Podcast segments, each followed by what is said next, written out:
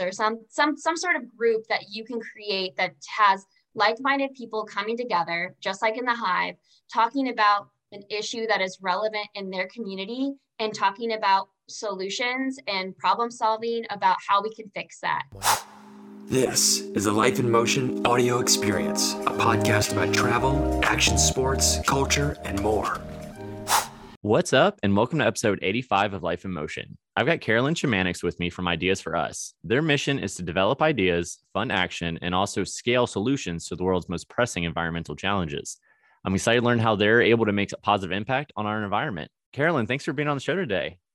Hi, thank you for having me. Yes, yes. I'm excited to learn more about what you're doing. I know it's kind of a um, it, seems at least like you all have a, a large impact um, and footprint. So I'm excited to kind of get into that. But before we do, let's take some time uh, to be selfish and talk a little bit about yourself. You know, uh, where you grew up, um, hobbies you had growing up, kind of what led you into this lifestyle, and then ultimately into you know working with this nonprofit. Yeah, totally. So um, I grew up in Orlando, Florida. Um, I had moved there from from Fort Lauderdale um, because um, my dad actually was one of the designers of the Spider-Man ride at Universal. Well, that's pretty awesome.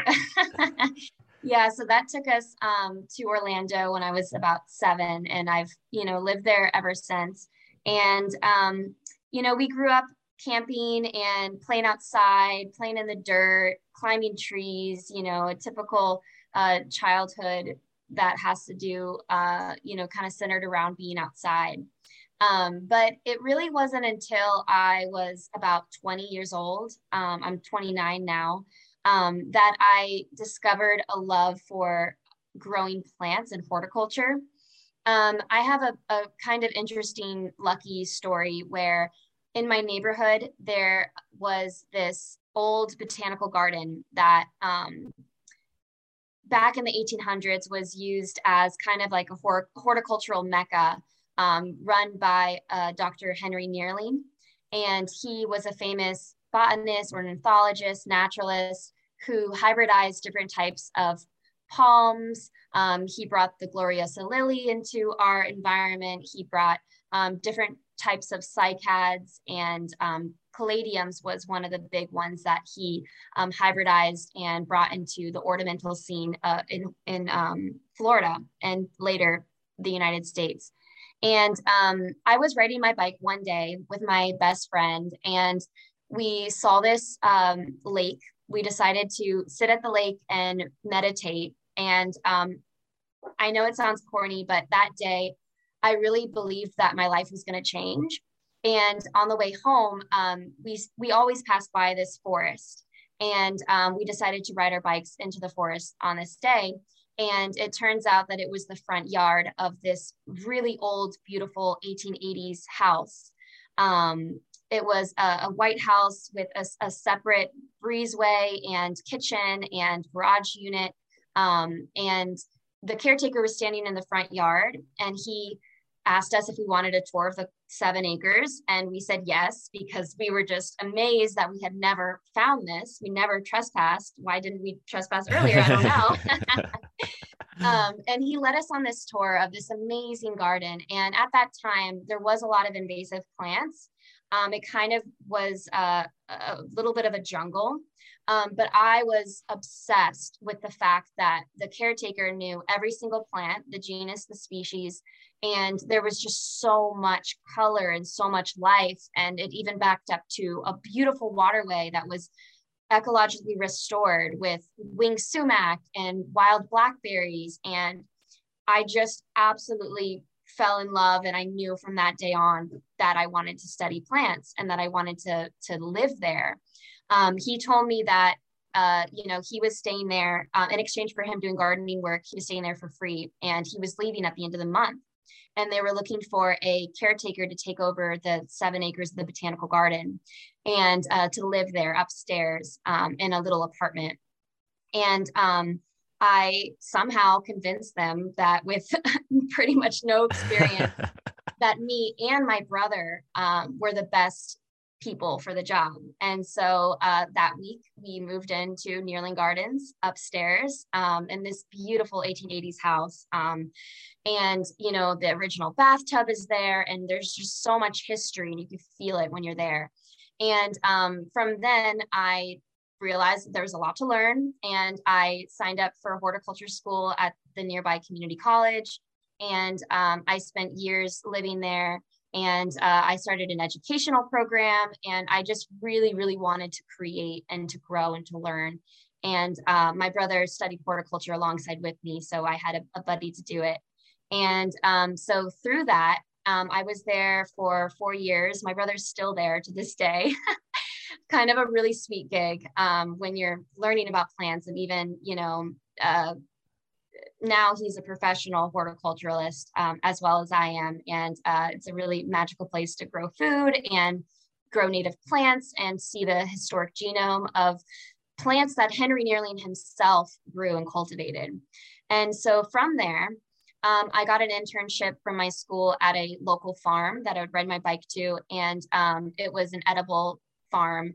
And uh, I met a friend who introduced me to the idea of the fleet farming program. And um, I, at that point, didn't have much experience growing food. My experience was more in ornamentals and native plants. Um, and so I, again, convinced Fleet Farming that without no job posting, I was the perfect person for the job. And if they had anything, please contact me. I would love to get into it. And uh, they said they didn't have anything. And then later on they when they did they said hey we know that you have a horticulture degree and this experience over a thousand hours volunteering at Nehrling Gardens.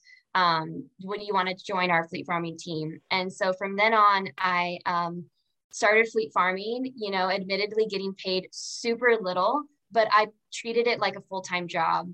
And alongside different team members, and um, and I created a, a really great internship program um, alongside our, our nonprofit team um, that really helped us to get to the next level. We started a landscaping service. We just started to innovate and just to create more and more. I taught myself accounting. I taught myself grant writing. And my first grant um, was with Lush Cosmetics, and um, I fundraised $17,000. Wow. And that was like a game changer for us. And so um, since then, uh, 2015, um, I, you know, uh, grew all these different skills that the main nonprofit executive team saw as something that they wanted for the whole nonprofit, not just the fleet farming agriculture program that grows um, turns lawns into farms by bicycle in Audubon Park in Florida. Um, they saw me as something that I could help with our global programming and projects across Florida.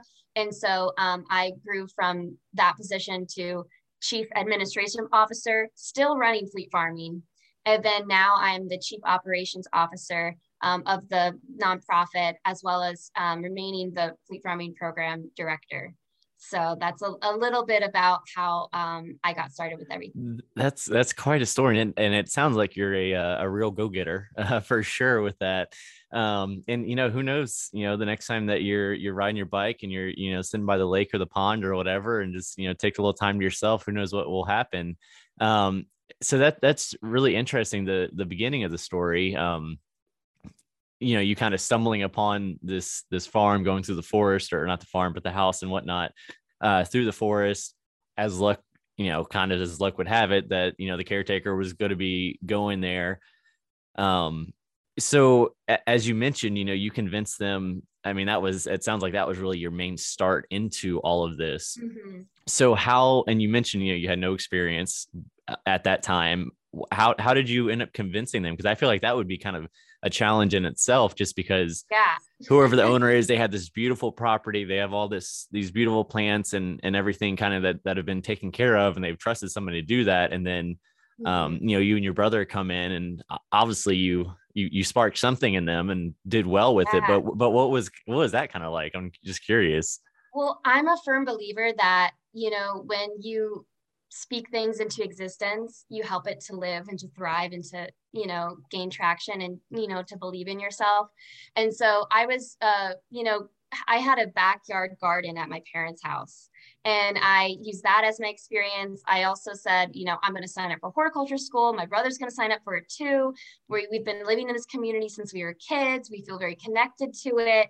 Um, we have time. We're, you know, we're going to school. We, we just had that that eagerness to to learn and to be involved with it and to be part of the story. And you know um, oftentimes i feel like we as people we don't we doubt ourselves and then we don't even try. We don't even put ourselves out there. But people are always looking for the perfect person to fit that bill. And if you believe that you're that person you know why not speak it into existence? And so i i followed through with everything too. So i was working like with all my being to volunteer there at any time that i could um, as well as quickly signing up for horticulture school getting all the books on growing that i possibly can you know and the same for my brother. So they saw a future with us. And so i think that's kind of why they decided to take a chance. And thank god they did because I would not be here if it wasn't for the opportunity.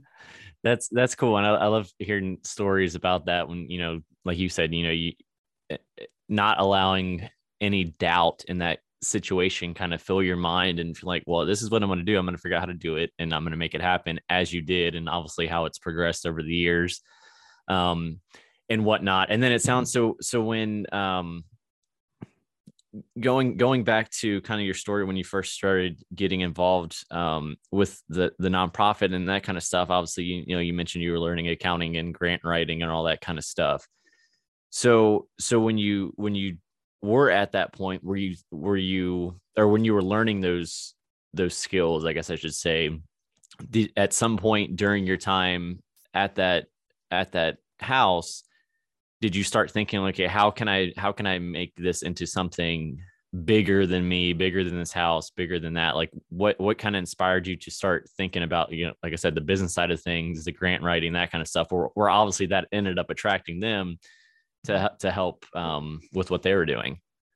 Yeah so it started with me seeing a need at the gardens for more people to be there um, that's kind of why it was a little bit of a jungle at the time was because they needed a lot of help and how i could bring help there was to start an education program. I you know love working with kids and if i can learn things on a basic kid level i can teach it to other you know people to, to little ones and create a really magical experience for them. And that brought a lot of interest and um, people to the garden. And um, i just discovered that i just like making things, you know, and um, with Grant Wright, well, with the farm that I was interning in, um, they also needed help. They needed help in creating a brand. Um, they needed help in creating a website. They needed help in like, and even like the name of the farm. And so I just, you know, Googled and at that time used Google Docs and just made things and used paint and, um,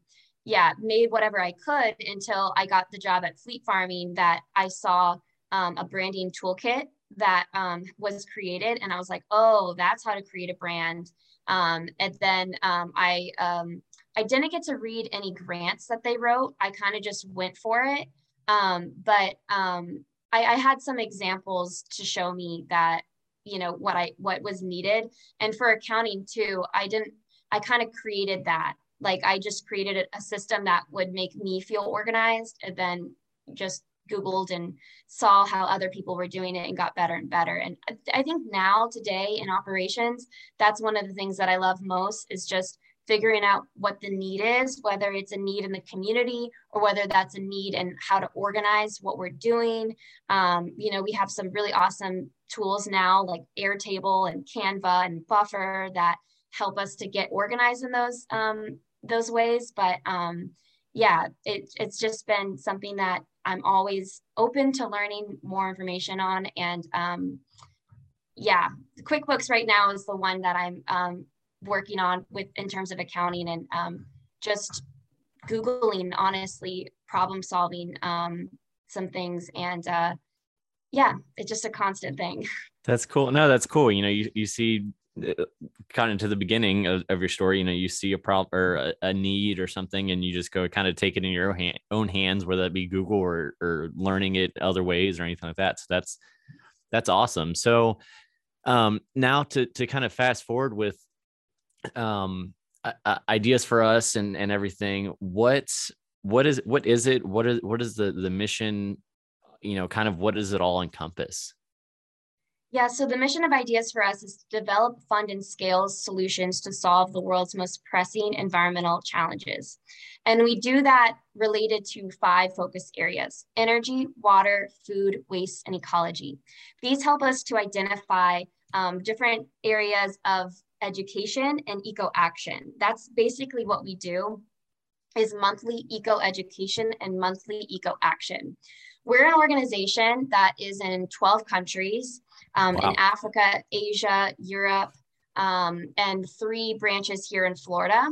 And we are about action and not just advocacy. You know, if we were just about advocacy, um, you know, and if we were just pouring into, you know, bills and, and different things that uh, on a that we were trying to kind of push the needle on. And then at the end of that our, our bill doesn't get passed or that kind of advocacy it would to us feel like we didn't do enough. Like we want to take action. We want boots on the ground. And um, the way that we do that is with our main programming called the ideas hive. The ideas hive is like a community think tank where people come from um, you know a really localized area they meet with a subject matter expert to talk about either energy, water, food waste, or ecology. They talk on one of those subjects and they discuss relevant and real um, challenges or innovations that are happening in their direct community. So, for instance, um, fleet farming, the urban agriculture program we have came out of the hive because the conversation was about food for the month because we switch it around to keep it diverse. Um, and we were talking about how do we have a, a food system in an urban environment when we don't have any agriculturally zoned land. And the solution was the problem, which is lawns. And so that's how we started an urban agriculture program, just using what we had in the city. And today that's you know one of our best programs that we have and so um, this can look like so many different ways um, in so many different you know areas of the world like for instance in nepal their focus really is on waste they don't have um, in this certain area that we work they don't have a lot of public um, um, public ut- uh, services related to yeah. like waste um, and also uh, another issue that they have is that there is a stigma against women um, going to school when they're on their period um, oh. it's culturally not accepted. And um, so, as a solution, we have funded the um, a, a health a health group in Nepal to help with public sanitation, as well as we help to um, lead uh, workshops on creating reusable menstrual pads. So we can get girls to be able to go to school even if they're on their period. And we help with campaigns to help with um, the stigma being uh, not believed as much anymore through videos and art. We have an amazing team in Nepal, but that's just an example that um, you know it depends on the area that that we're working in. We have a branch in Uganda who you know had a hive to talk about flooding that was happening um, as a result of climate change, and it was flooding um, a nearby community. And so the direct action was that we worked with an amazing partner, um, One Tree Planted, to fund um, bamboo plantings along a, a, waterway that helps to absorb that water, to helps to create structure in the soil to prevent erosion, and helps to reduce the flooding of that nearby area. Um, and so just to kind of go into some of the other projects. So energy, we do um, solar energy workforce training programs where um, we teach people how to be solar installers. So when they go to apply for these jobs, whether it's as an installer or sales, they have education to back them to say, I'm the best person for the job because I went through this training. And these trainings are usually not free or very publicly accessible. Um, we also do um, solar energy um, projects where we, you know, install solar panels for, for instance, the Pulse mural in Orlando. We helped mm-hmm. um, to light that with the use of solar energy. Um, the next thing is water. So we really, really, really want to, especially in Florida, protect water quality um, and of course water conservation. So in water quality, we do um, a lot of cleanups, but we also do shoreline plantings. So when you imagine um, in a suburban neighborhood, just a grassy lawn that goes right down into a, a retention pond or a lake, and there's no other native plants around there. There's nothing to help clean the water and the runoff and even the fertilizer from getting into those waterways that causes, you know, eutrophication and causes that cloudiness in the water that prevents plants from growing, which eh, then affects the whole ecosystem of these waterways. So planting native plants and trees not only create habitat, but they help in keeping that water quality at least better than it would be if there was just nothing, just grass, right? Um, when we talk about food, we talk about uh, school gardens. We've created 22 school gardens in Central Florida and more across the world. Um, school gardens are a really important way that kids can grow up knowing that they're part of this.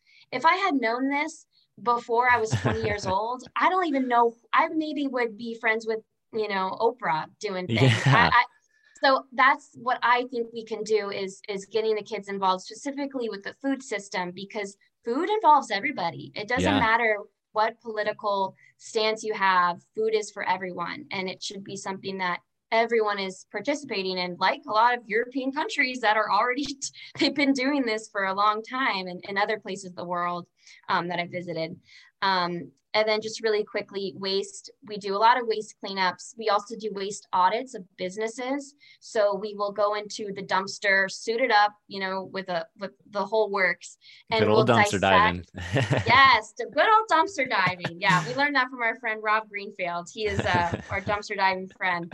Um, but we dissected the dumpster and we showed the business owner, hey, th- these are all the things that are in improperly being disposed that could be recycled, but also here's all the things that you really don't need to buy. So if you could maybe switch to other products that are, you know, like in uh, price, that wouldn't be as detrimental to our environment because again, just like food, waste is something that we're all contributing to. Um, and of course, composting workshops and all of that um, educational wise is uh, action projects that we can do. And then the last one is ecology. And ecology is near and dear to my heart because I just, like so many other people who you're probably listening, I love plants and animals so much. And it truly, truly concerns me about the number of animals that are, you know, becoming endangered or threatened or going extinct our biodiversity is you know really uh, decreasing right now and uh, a lot of that is due to habitat destruction right and so with ecology um, one of the best things we can do to even fight climate change is to plant trees to plant native trees even native fruiting trees to go above and beyond on that um, as well as engaging in different types of native landscaping projects. So if it's you know creating uh, littoral zones or buffers around waterways, or if it is creating pollinator gardens, or just planting trees, all of that is a direct thing that everybody can take action on.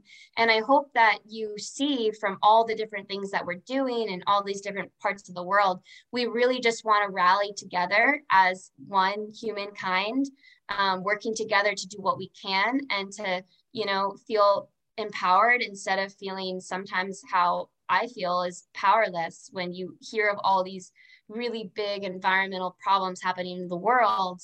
You know, all we can do is what we can do within our communities. And that's something that we're trying to lead with ideas for us. Yeah, that's awesome. And there's, and, and kind of to that last point there, you know, it, it, it doesn't necessarily, or as far as feeling um, powerless of that on that side of things you know with obviously so much going on you know the, the reality is even even the smallest steps or the biggest steps will create a ripple to make that bigger change. So you got to kind of have that that mindset and that perspective there. And there's i mean so many different important layers that you just kind of covered you know from, from a cultural standpoint uh, like you said in, in nepal uh, you know with those kinds of things. Um, you know, I think the education aspect is really interesting too, because I was actually just talking to somebody um, or a, a, guest the other day that was also kind of talking about uh, planting and doing that kind of stuff where, you know, the schools giving the opportunity for these kids to get involved and learn that side of things rather than necessarily in the books you know some some students some kids some individuals you know they do better with books and some do better you know getting their hands dirty and doing something where it's still making a you know a positive impact on the world. So kind of you know being able to kind of shift that mindset that you know not everybody has to be a create their own app or you know all the you know all the hot the hot buzz stuff you know you don't have to go to school to do that. You can you can still do these these simple things and it's just as good and just as beneficial for the world. Mm-hmm. so so with you know like i said all, all those different layers you know if whether it's working with schools or working with cultures or national governments or international governments or whatnot like that like what are some of those steps as far as um getting some of those projects off the ground i guess like the challenges? And maybe there's like a specific one or not because i know like you said you mentioned a bunch but you know especially the ones that are you know wh- whether that's a, a local community that's community that's been kind of set in their ways for so long and then you you bring the kind of this this new innovative idea and they're like well why would i change my yard to that now? Or the same thing maybe it's a a governmental issue or just a huge cultural kind of mindset that's been there forever. How how do you kind of work with them where you know there's not a lot of pushback and you can find kind of that middle ground where you all are on the same page if that makes sense yeah um so surprisingly we don't have a lot of pushback. Really? And okay. i think that's because um times are really changing especially you know when we start starting with the conversation of like america and our um you know need for things to be more natural and to be more organic like those trends are already happening. So when we started fleet farming it was because of a landscaping ordinance that was just passed at that time um, that allowed um, people living within the city of Orlando to grow um, up to 60% of their front lawns with edible plants. And so we kind of came into it when there was that gate that opened up for us. And um, we actually started a, a, part of our, our program where we did lawn donations, where we opened it up and we said, anybody want us to come and farm their lawn for free and we will take care of everything. We just need more, you know, ag- agricultural land in this neighborhood. And when we opened it up, I kid you not, we had thousands and thousands of really? inquiries from all across the world um, because that was shared on NBC Nightly News and um, NPR, All Things Considered, and NowThis. And we were in um, magazines and we went viral with that concept um, even though we didn't create it, this is something that, you know, a lot of communities are, are doing backyard farms. And, and we were inspired um, by uh, Curtis Stone, the urban farmer, but we went viral with this and um, we saw that there was such a need, an overwhelming need. Um, we had calls from New Zealand. I'm still friends with uh, somebody from one of those calls and um, just so many different countries. And so um, when you know, talking now about like our international branches, um, the more, the most widely accepted project is tree plantings. Um, it doesn't really take a lot for those communities to understand that it's necessary and wanted and needed. It helps with, you know, um, uh, the heat island effect and um, um, urbanized areas. It helps with biodiversity. It helps with having um, different types of resources long term. So um, that is widely accepted. Um, some of the other things like, you know, our solar energy projects, there are, there is still a, a population of people who don't believe in solar energy. They don't think that it's as, um, uh, you know, they, they don't like it as much as uh, non-renewable energies, which I'm still trying to understand that thought process. That's that's the only real pushback about the type of project. Um, shoreline restorations, um, that takes a little bit of education. Once we can tell um, our donors or our um, the businesses that we work with why the need is there, they see that it's an aesthetic change. It'll make it look more beautiful. There'll be more flowers um, and the upkeep on native plants is less, you know, less uh, upkeep than ornamentals and, and, things like that a lot of the time. Um, so I guess the main thing is um, funding that we are continuing to learn um, how to um, provide to our projects.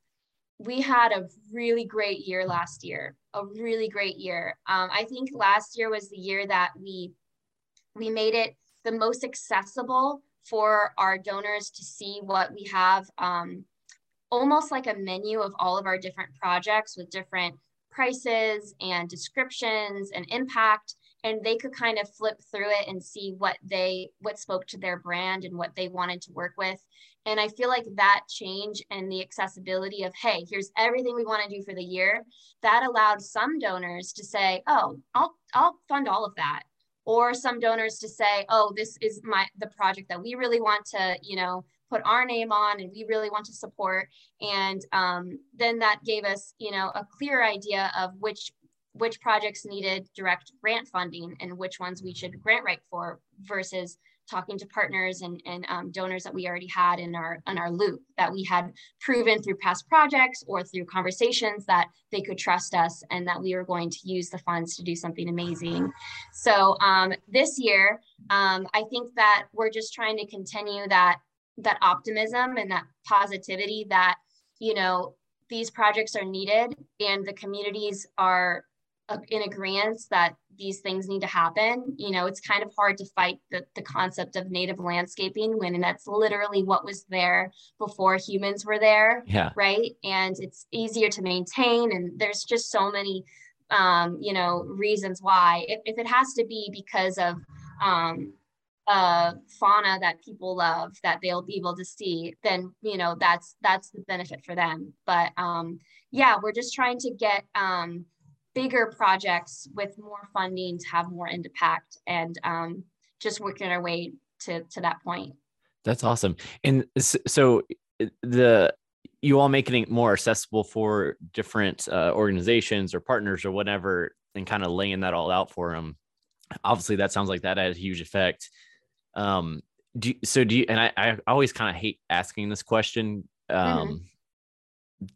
Not to make light of the current COVID situation, but obviously when that first, the first shutdown happened and all that stuff, I mean, a lot of, it seemed to me, a lot of people that I know personally, or if, uh, even once things kind of started getting back to normal, um, that I talked to, they'd say, "Oh yeah, you know, we started going outside again and started doing this." So do you think do you think that could have maybe had a positive yes. effect as well as that because maybe those people in those organizations were like hey you know now i'm taking daily walks because I w- work from home or you know whatever that might be. Do you think that might have had like a, a slight shift in mindset?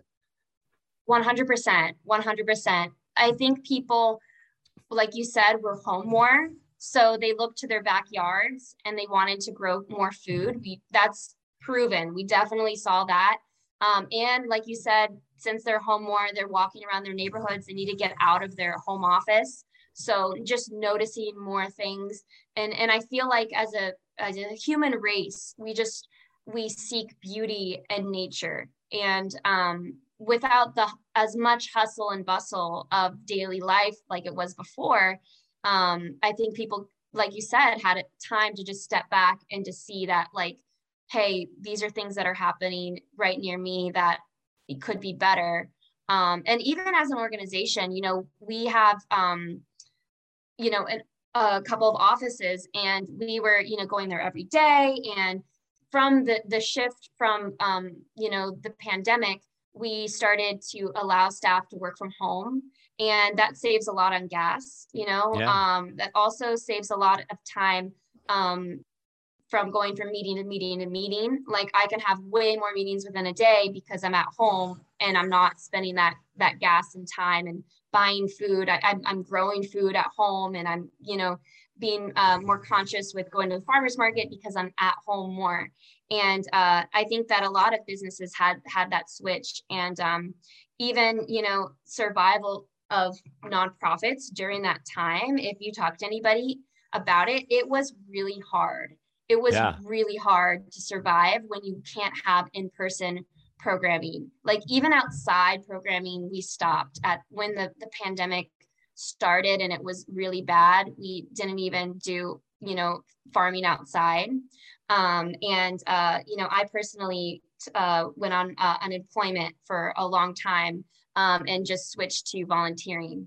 And uh, because of assistance that, you know, um, American nonprofits have in um, the PPP and when we you know turned back on in a sense we had programming that was mainly outside. So that was more accessible to people. We were wearing masks and we were being safe. But um, because of that all i think that's somewhat of the brighter side of um, our 2021 year is that we ended up having a really good year because i think people really believed in what we were doing yeah, yeah, I I, I agree. You know, I, eh, the, the whole situation in itself. You know, I don't want to ever say that anything uh, that it was a good situation, but if there's one one positive thing to come out of it, I think it's definitely kind of people reconnecting with the nature.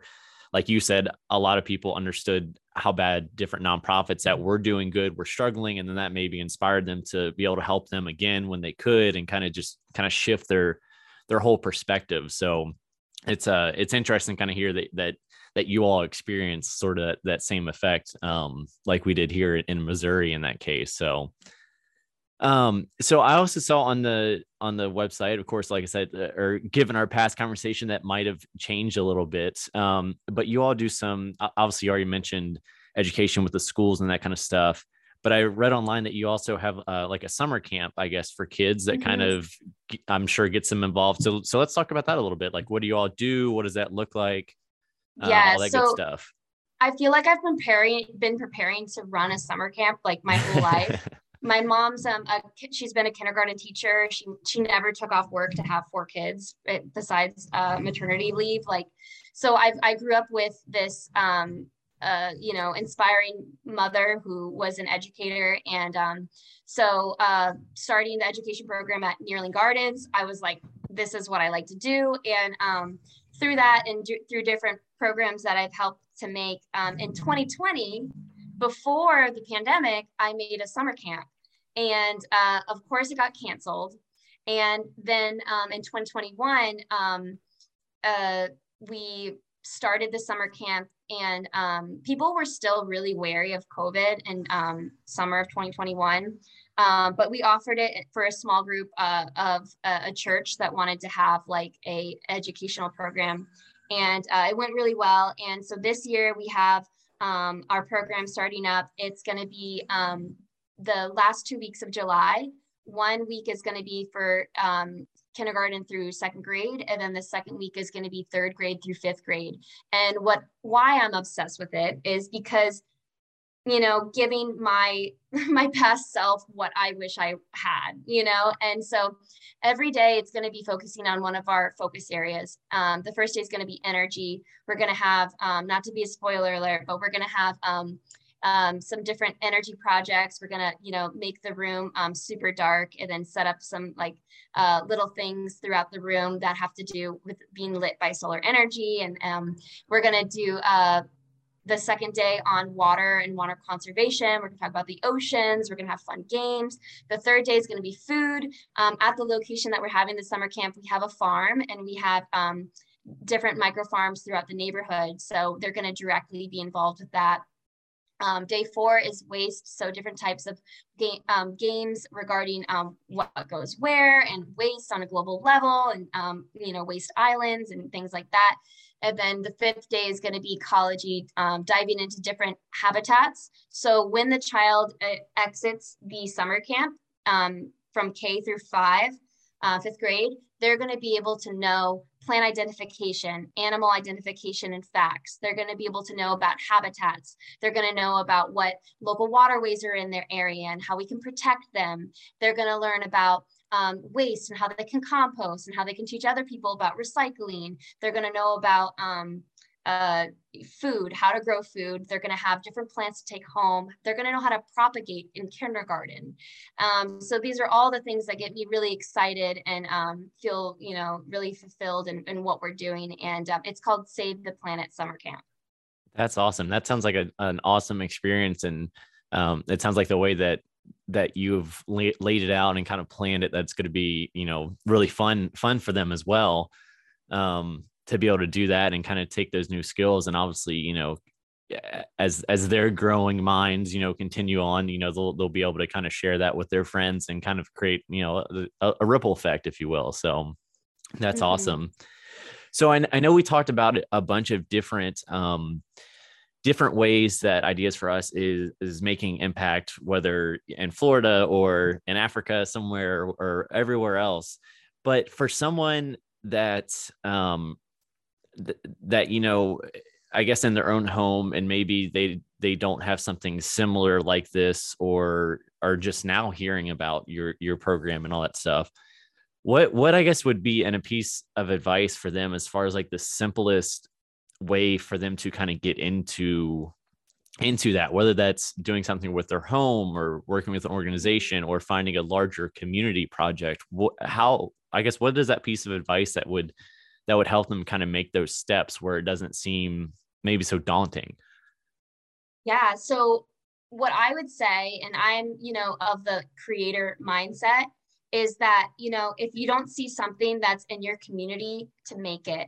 So, for instance, you know, if you have a local Sierra Club or if you have a local environmental nonprofit that already has, um, or even business that um, already has like their licenses, um, you can propose to them and maybe a you know, aesthetically pleasing PowerPoint or proposal, however you want them to help visualize what you want to do and how you want to do it. And um, I think that's the quickest way is to join a group and to kind of um, help to run a new project or new program within their group. Um, I have a lot of people that reach out to me about starting um, their own nonprofit. And yes, you can do that. And yes, it takes some funds to do so. And yes, it is a little bit of an overwhelming um, process. So I, I would say to try to start something um, within a group that is it's already there.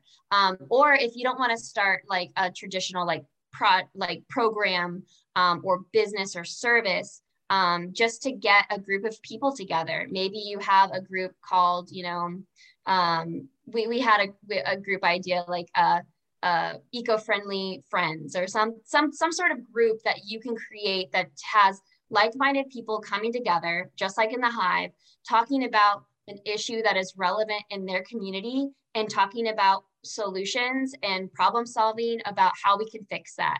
Is there, uh, you know, if, do you live in a place where there's like a, a big um, bread factory and they might want to fund something that's a community project? um, to help you know promote their brand or like what are the different resources that you have and the different funders businesses corporations um, even you know putting a, a facebook um, uh, what's it called a facebook fundraiser together um, so it could be funded by the people that we want to see trees planted in the spot that has been grass for so long we want to plant these trees again um, so it really is just um, problem solving and coming together and, and, and, figuring out different ways of doing so. You can always reach out to me and um, we can talk about things. Um, you can email me at contact at ideasforus.org. Um, we have branches in Orlando, um, the Tampa Bay area, including St. Pete, um, on the UCF campus in Florida. We have it in Nepal, Uganda, Guinea, uh, Ghana, um, you can see on our website Romania, different places that we have branches already. And if you would like to start a branch of Ideas for Us, um, we can talk about how um, we would get it started and fundraising. We would need a, a, an amount of fundraising beforehand just to make sure that we would have enough funds for a year's worth of projects in your area. Um, but yeah, there's uh, the power of the people and there's the internet. And there's yeah. so much we can do with that. Yeah, that's awesome. So really, you know, don't don't uh, don't take no for an answer. Get creative. Use your community and and your different connections that way. And and to that point, I know you just mentioned your email, but um, where where else can people or or what is what is the website, social media, kind of all that stuff as well for people to follow and and like I said, kind of dive dive deeper into what you're offering, get some inspiration, or see if they can you know create their own hive themselves. Yeah, so please check us out at www.ideasforus.org. Um, you can also check us out at fleetfarming.org. Um, on Instagram, we're at Fleet Farming on Ideas. Um, we have a, a, a, handle for every single branch that we have, so you can see locationally what, what we have, um, including at ideasforus.global and at ideasforus.orlando. Orlando is our most active branch. Um, and uh, we're also on Facebook. Facebook is where we have all of our events. They're all open to the public. We want to see you. We want to plant trees with you. And um, even if you live within one of the areas that we already serve, we would love to hear project ideas that you have and um, problem solve and figure out how to do them. So um, you can always reach out to us. Um, you can contact us um, through the contact link on both websites, read our blogs. Um, really, if you can, um, support, follow, like what we're doing. It helps us to be seen online. Um, and we also have a YouTube for Fleet Farming, and we have a YouTube for Ideas for Us. And so you could see literally what we do. And yeah, that's awesome. Well, as you all can tell, there's a lot of content in there they have, um, and a lot of uh, like like you know we've been having this whole conversation, a lot of inspiration. So definitely check it out. Dive deeper into some of those programs. Um, get some ideas for for your own area if you're not close, or you know if you are close to one of them, definitely get involved. Um, but I appreciate you know you taking your time today to you know share your story. That's that started with a with a simple bike ride all the way to you know the impact that you're making today. So I definitely, uh, you know, you said 2021 was good for you all. So I wish the best for you in this year as well. Thank you so much. Thanks for listening. And hey, if you've made it this far and like what you've heard, go ahead and hit that subscribe button and let your friends know about Life in Motion. Until next time.